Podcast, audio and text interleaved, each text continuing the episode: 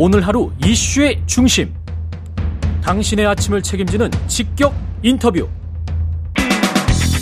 여러분은 지금 KBS 일라디오 최경영의 최강 시사와 함께하고 계십니다.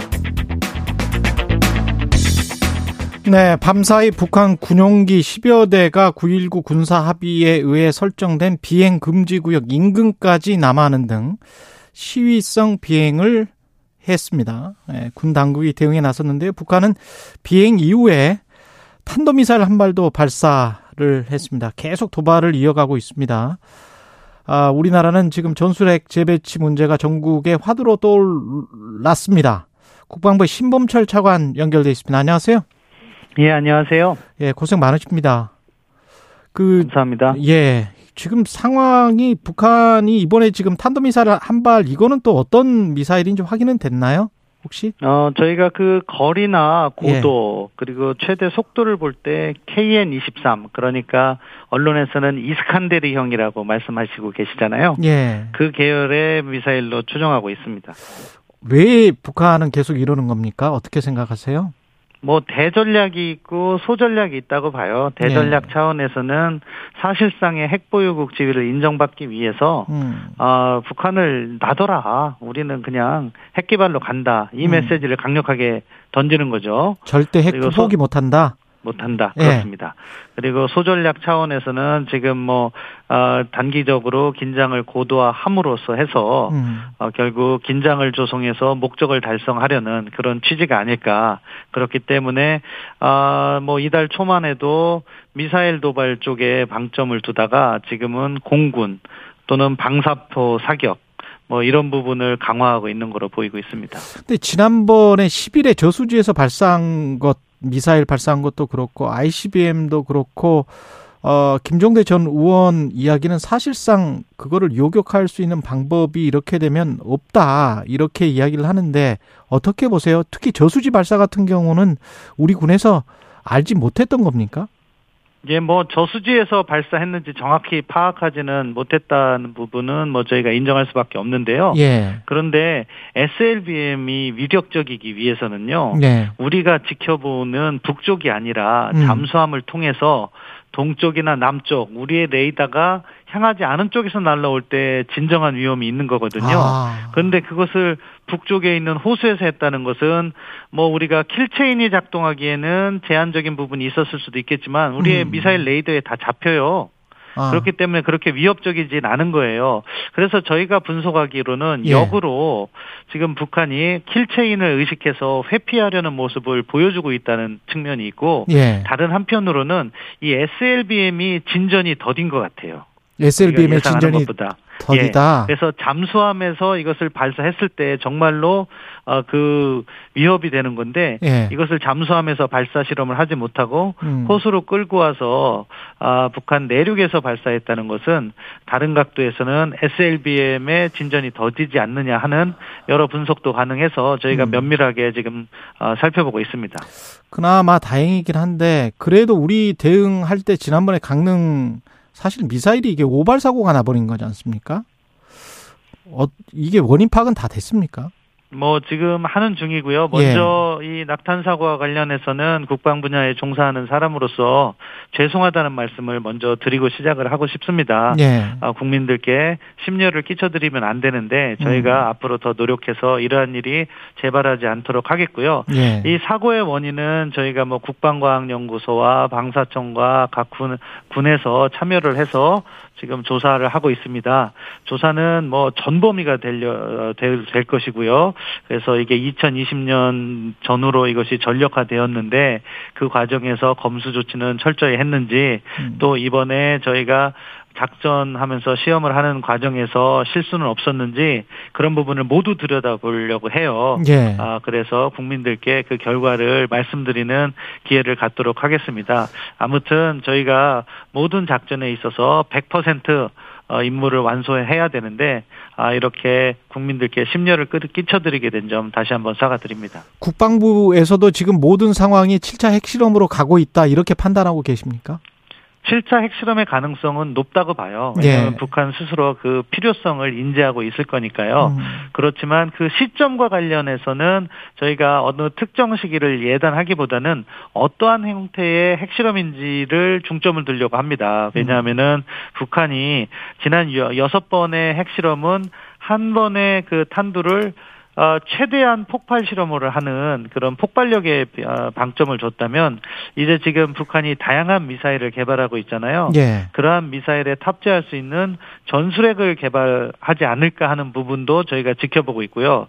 어, 이 경우에는 한 번의 그 전술핵 실험이 아니라 각각의 미사일에 맞는 한두 차례 이상의 실험이 있을 수도 있고 해서 저희가 그러한 아, 행, 양상이라든가 이런 것을 더 면밀히 지켜보려고 하고 시기는 뭐 언제든지 저희는 대비를 하고 있어야겠지만 너무 시기에 중점을 두다 보면 북한의 의도에 끌려가는 부분도 있어서 저기는 조금 더 냉철하게 지켜보려고 하고 있습니다. 국방부 입장에서는 어떻습니까? 9.19 남북 군사 합의를 만약에 그쪽에서 핵실험을 하면 어떤 형태로든 하면 뭐 파기해야 된다 이런 목소리가 여권에서 나오고 있는데 차관님이 보시기에는 어떻게 생각하세요? 뭐 정치권에서 나오는 목소리는 국민의 의견을 반영하는 거죠. 예. 아 그런 목소리가 국민들께서 염려하시는 부분이 있고 그것을 이야기하시는 거라고 보는데요. 예. 아 저희 국방부 입장에서는 저희 이종섭 장관께서 10월 4일 날 아, 국정감사에서 밝히신 대로 9.19 군사 분야 부속 합의서에 실효성을 제고하는데 1차적 목표를 둔다. 실효성을 제고하는데. 예, 그렇기 예. 때문에 북한이 이것을 준수해라.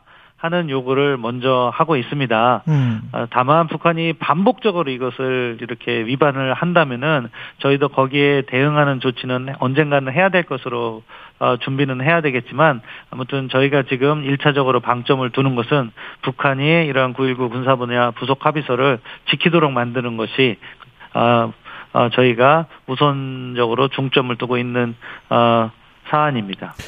또 나오고 있는 게 이제 전술 핵 재배치 이야기인데 어떻게 생각하세요? 나토식 핵 공유 이야기도 급부상되고 있더라고요. 네, 나토식 핵 공유라는 것이 나토에 있는 다섯 나라의 전술핵을 배치하고 음. 그 전술핵이 사용되는 과정에서 그 배치국과 미국 간의 긴밀한 협의를 거쳐서 어, 전술핵이 사용되게 하는 그런 부분을 어, 말하는 건데요. 예. 아, 일단 우리는 전술핵이 없죠. 그렇기 때문에 나토식 핵공유를 하려면 미국의 전술핵을 다시 가져와서 재배치하는 부분이 있는데 사실 그 이 역시 정치권에서 먼저 문제가 제기되고 있지만 예. 어, 저희 국방부는 그간 여러 차례 말씀드린 바와 같이 한미 간의 확장 억제 협력을 실질적으로 내실화 하면서 북한에 대한 핵 억제력을 강화하겠다 하는 네. 것이 기본 목표고 그것을 위해서 다양한 노력을 하고 있다. 그래서 과거보다 훨씬 더 증강된 확장 억제 협력을 해 나가고 있다. 이렇게 말씀드릴게요. 아, 그러면 확장 억제를 강화하겠다. 이거는 지금 여권에서 나오고 있는 목소리하고는 좀 다르고 미국 NSS에서 나온 이야기하고 같네요. 전략 보고서 그렇죠. 이야기하고. 뭐 한미 간에는 예. 긴밀한 협력이 이루어지기 때문에 예. 정부 대 정부 간요 미국하고 인식을 같이 하고 있고 미국도 음. 그러한 내용을 아까 말씀드린 국가안보 전략서 National Security Strategy라고 하는데 예. 거기에 담은 것으로 알고 있습니다. 그, 근데 정치권에서는 예. 국민의 목소리, 저뭐 지지층의 목소리를 반영하다 보니까 음. 이 부분에 있어서 저희 정부가 하는 것보다는 한 발짝 더 나가서 목소리를 내주시는 거로 이해하고 있습니다. 내주는 게 좋습니까? 안 좋습니까? 뭐 저희가 그것을 뭐 좋다 안 좋다 평가하기는 어, 적절한 것 같지 않고요. 예. 아무튼 다양한 목소리가 국가 안보와 관련해서 제기되는 것은 좋은 일이라고 보고요. 예. 그러한 다양한 여론을 수렴해서 어, 정책이 발전할 수 있도록 하는 것이 어, 정부의 역할이 아닐까 싶습니다. 반대로 북한이 7차든 8차든 핵실험을 하더라도 남북 군사 합의를 파기해서는 안 된다. 임동원 전 통일부 장관이 그렇게 말씀하셨는데 그 부분에 관해서는 어떻게 생각하세요? 파기해선 된다 안 된다라기보다는 예. 제가 앞서 말씀드린 것처럼 실효성을 높이는 노력을 계속해서 해 나가야 되는 거죠. 예. 그런데 그러한 상황이 계속해서 반복적으로 무실화되는 경우가 있다면 음. 그것을 어떻게 할 것인가는 별다른 아, 또 다른 고민을 해야 되는 것이고 예. 그러한 고민에 열린 자세로는 아, 나가야 된다고 생각해요. 참 고민스러운 게 북. 만약에 뭐 파기를 하든 아니면 전술핵 배치를 하든 간에 북한이 지금 나오는 거 봐서는 여하튼 계속 도발은 할 것 같거든요. 제가 외부에서 보기에는 차관님은 어떻게 생각하세요? 만약에 미 사일 도발이 계속 된다면 무엇을 하든 상관이 없는 거 아니에요? 뭐 북한이 그러한 어떻게 하면 일방 통행을 하고 있는 거죠. 예, 지금도 증강에 예. 그런 경우에 지금 당장 단기적으로 볼 때 이것에 대응하는 길은 제한적인 건 어, 저도 공감을 합니다. 예. 그렇지만 이게 외교 안보라는 것은요.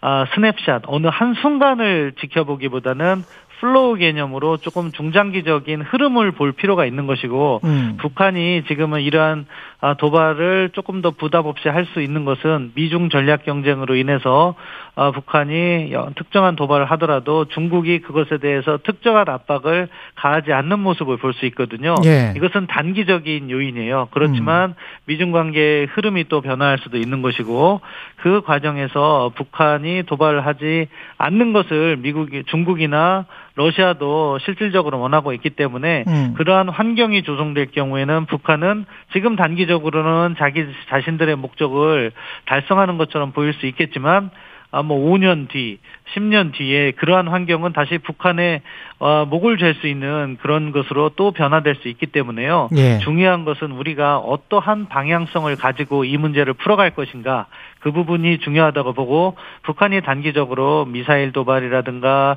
여러 가지 자극적 행위를 한다 하더라도 예. 우리는 북한 비핵화는 일관된 목적을 가지고 아. 동시에 억제력을 강화하는 일관된 정책을 추진하는 것이 바람직하다고 봅니다. 지금 말씀을 들어보면 임동원 전 장관이 했던 이야기랑 좀 비슷한 것 같아서 마지막으로 뭐 이걸 지금 중단시킬 수 있는 게 7차, 8차 핵실험을 한다고 하더라도 미국이 북한과의 적대 관계를 해소하는 것 말고는 다른 방법이 없다. 여기서 해답을 찾아야 한다. 이런 주장에 관해서는 어떻게 생각하시는지요? 딱 반대로 말씀드릴게요. 예. 북한이 사실 예. 미국과의 적대 관계를 해소하려는 의지가 있어야 돼요. 아. 사실 지금 미국이나 예. 우리 대한민국 정부는 북한에게 대화를 제의하고 있어요. 그 음. 그 대화는 조건 없는 대화, 만나서 현안을 풀자는 거죠. 예. 그런데 북한이 사실은 조건 있는 대화, 그러니까 위협이 해소되고 뭐 체제가 보장돼야지 뭐 대화를 할 수 있다는 취지인데 그거는 결국 궁극적으로 음. 핵을 인정해야지 대화를 하겠다는 그런 취지이기 때문에 우리가 북한 비핵화, 한반도 비핵화라는 관점에서 볼 때 지금 북한의 요구 사항이 지나치다. 그런 네. 것은 결국 국제 정세를 다시 조정함으로써 북한을 음. 비핵화 협상의 테이블로 갖고 오는 것이 대한민국의 국익에 부합한다. 이렇게 말씀드릴게요. 좋습니다. 국방부 신범부 신범철 차관이었습니다. 고맙습니다. 예, 감사합니다. KBS 일라디오 최경련의 최강의사 1부는 여기까지였습니다.